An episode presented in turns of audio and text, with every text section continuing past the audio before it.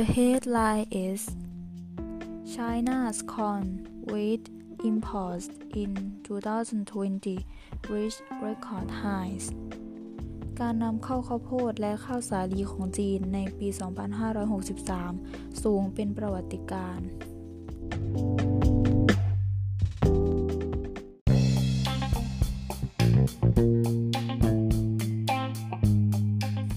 This headline is from Reuters dot com.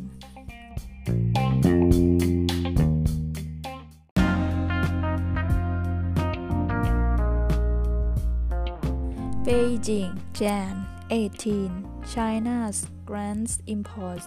soared to record highs in twenty twenty. Customs data showed on Monday after tight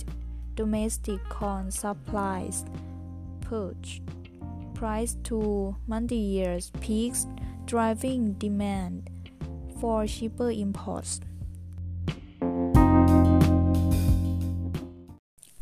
ปักกิ่ง สิบแปด มกราคม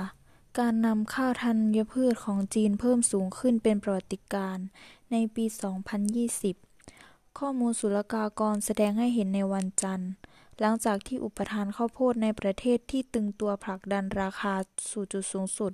ในรอบหลายปีซึ่งผลักดันให้เกิดความต้องการนำเข้าที่ถูกกว่า Interesting vocabularies are grains means wheat or any other cultivated cereal crop used as food. Tight means hard to move.Domestic means relating to the running for a home or to family relations. Supplies means the amount of a good or service offered for sale. Demand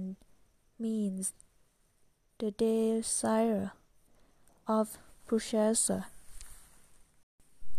I think the push for cheaper imports is good.